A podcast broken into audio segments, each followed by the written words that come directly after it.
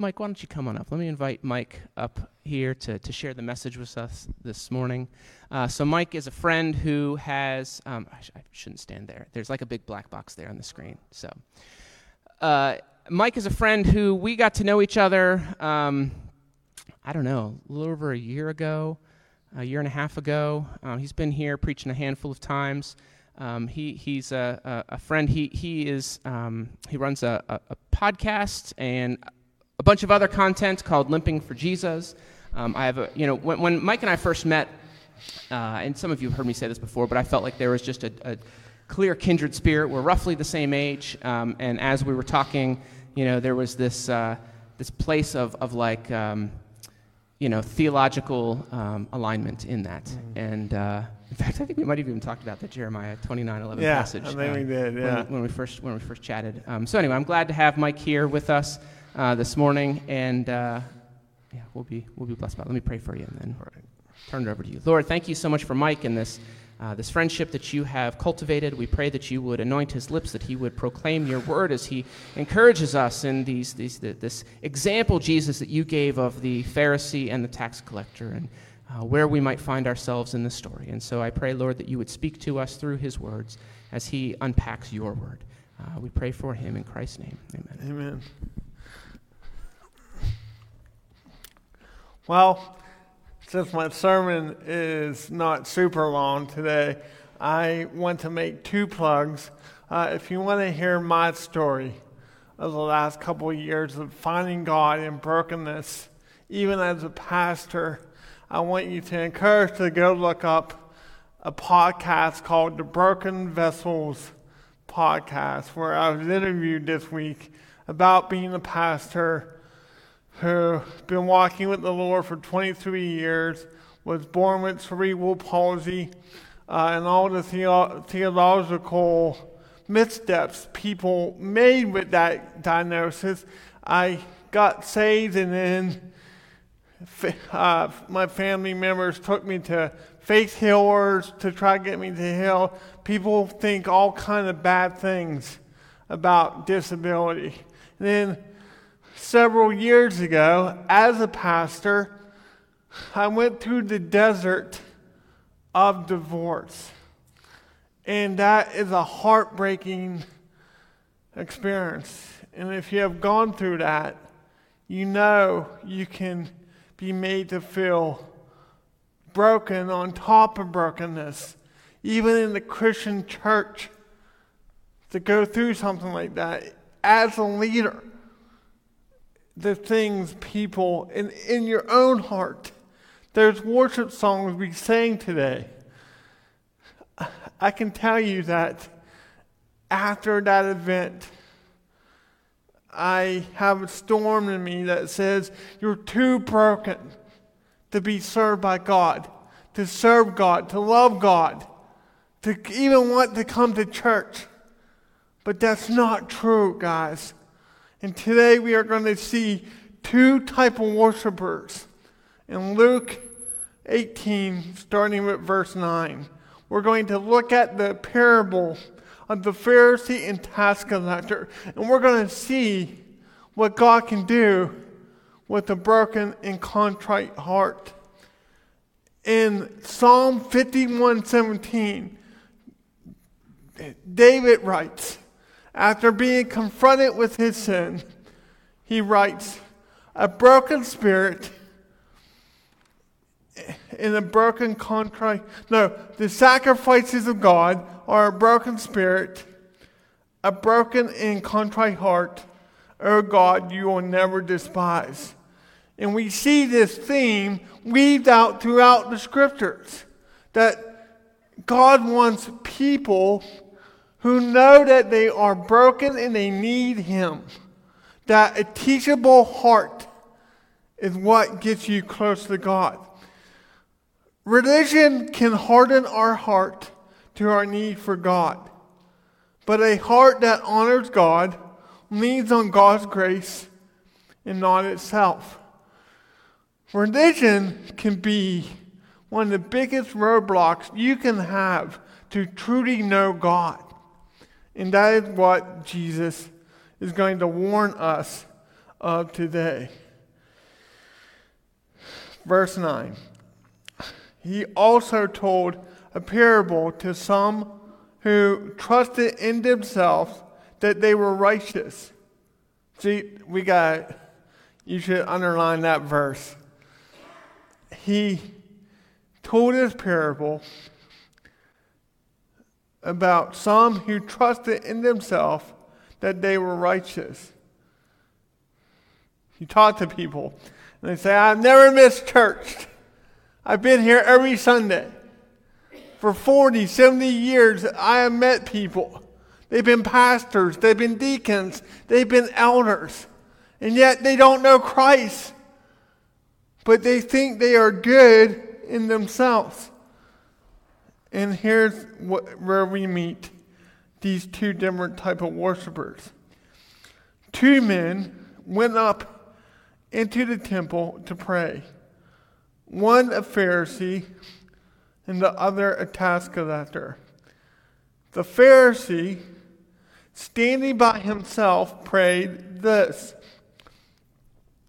God, I thank you that I am not like other men, extortioners, unjust, idolaters, or even like this tax collector.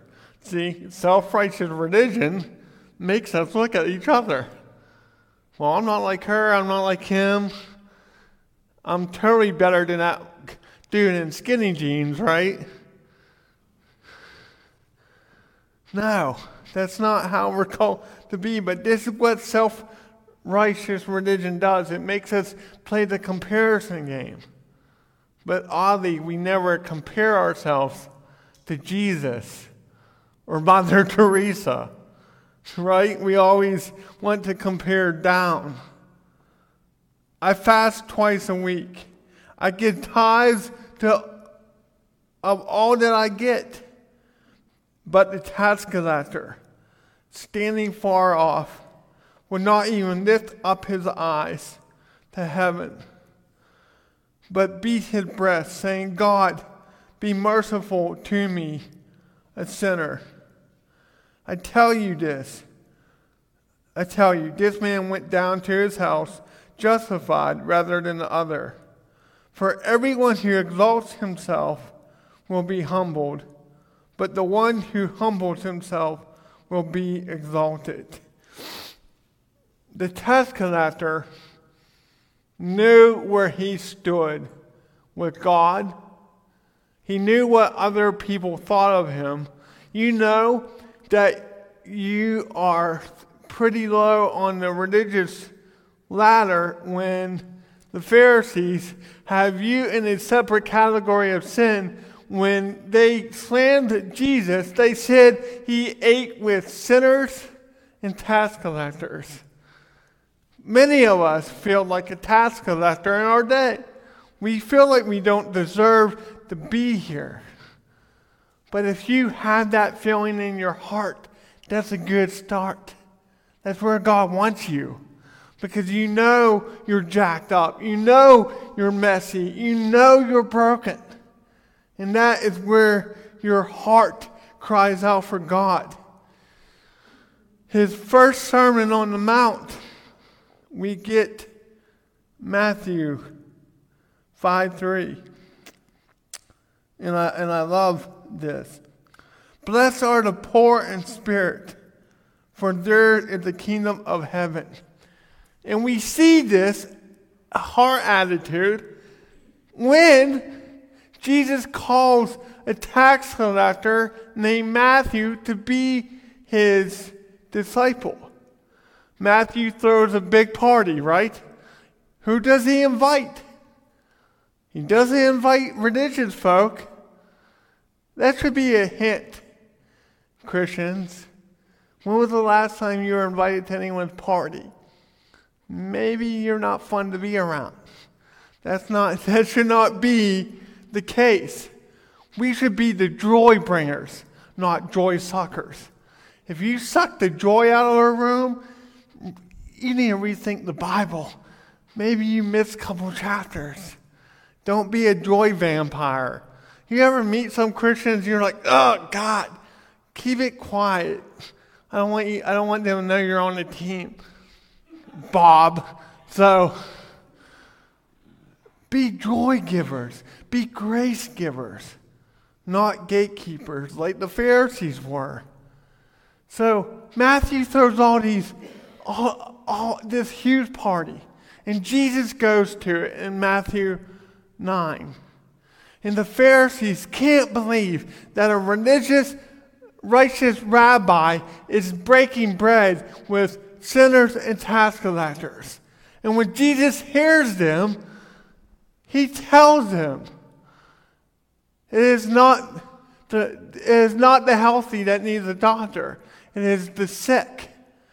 I am not come to call the righteous, but the unrighteous to forgiveness. Go learn what this means. I desire mercy, not sacrifice. What was Jesus saying here? And what is he saying here in Luke 18? Outward religion without a heart change saves nobody. He wants an inward heart change. The gospel will soften your heart to other people and to your need for the gospel. Think about the men and women that makes up God's people.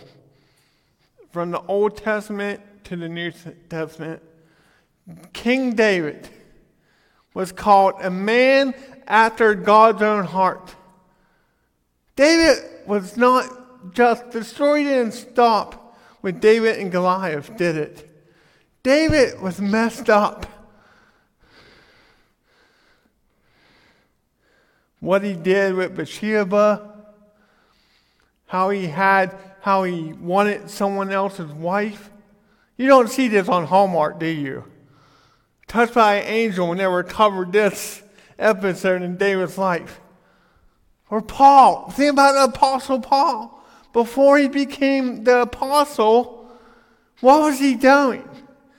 He was cheering on the people that killed the first martyr, Stephen, in Acts.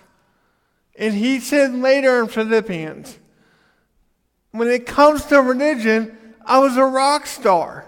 He was a Hebrew of Hebrew. He was a Pharisee, but he gave it all up that he might know Christ. Many of us are there. I think about Jesus when, when he is writing on the sand, and the, and the Pharisees and the Sadducees bring that woman caught in adultery, and he's writing on the ground, and they want him to approve stoning this woman. And he said, Well, he who is without sin casts the first stone. And one by one they walk away. Now, a lot of theologians have uh, guessed about what Jesus was doing on the sand. When I was in Bible college, one theory was he was writing the names of the men and their sins. Others say he was writing the commandments. Others say Jesus was just doodling. I don't know. For me, I like the doodling better. Like Jesus was so not taken back by self righteous religion that he wasn't letting them rob their, his joy. He was just making a fish or something. But it doesn't matter. What matters is Grace changes everything. Grace changes everything. You and I, no matter what our background is, no matter what our sin history is, we can be made new. Day by day, we can be transformed. We can come here as the people of God, the broken people of God, and love Him truly and have a relationship with the Father through the Son by the Spirit. We have a relationship with every member of the Trinity. And He does have good plans for us. But today, I want you to focus on what kind of worshiper am I? Years ago, I was doing a lot of recovery ministry down in Washington, PA. And when I got hired at a church, they knew this and they asked me this question Well, Pastor Mike, you did a lot of ministry with people in drug and alcohol recovery. When you, if, we, if we hire you, do you think those type of people will come? And I said, I hope so. I hope so. If you have a problem with that, you don't understand we are those type of people. Everything, all your sins, no matter if we know them or not, you might not battle with drugs, you might not battle alcohol, but you have something in your life that dishonors God. And, and He took care of it on the cross. And I want to end with this. I want to end with this. If you ever doubt that God loves you, I want you to look at the cross because it shouts, I love you. It's Jesus saying, I love you. Now, I have some reflection questions for this sermon. Are you trusting yourself to save yourself, or are you trusting God? Are in this story, are you like the, the Pharisee? I, I, I, I do this. I go to church. I tithe. I read my Bible 40 hours a week. It's even the King James Version. I can't understand half of it, but I read it. I vote a certain way. I dress a certain way. I'm a super Christian. I even watch Pure Flix. I even watched God Not Dead like a hundred times. I think the God Not Dead franchise is our Fast and Furious, right? How many, what number are we on now? Like five or six? so, I got the bumper stickers, right? Now, I hope you can say you're trusting God. And now, this question is something to really reflect on. Are you a grace giver or are you a gatekeeper? The grace that God has given you through the gospel, we should give to others whom God may bring. I, I once heard a story, this cracks me up. I had a friend come to a church, and she was not into Christianity at this time. She just wanted to hear me talk. And a, a gentleman said, You can sit anywhere in the church. So she sat down, and then 10 minutes later, he came over to her and goes, I didn't know you were going to pick my seat. Can you move? He asked her to move. I just want to implore on you be a grace giver. You never know how God's going to use you to be Christ to someone else. We get to put skin and bones on God. We are His representatives. Jesus uses us to make Him look precious as He is. He, we get to make him real to other people. He does that through us in the church as a all. So please be a grace giver, not a gatekeeper.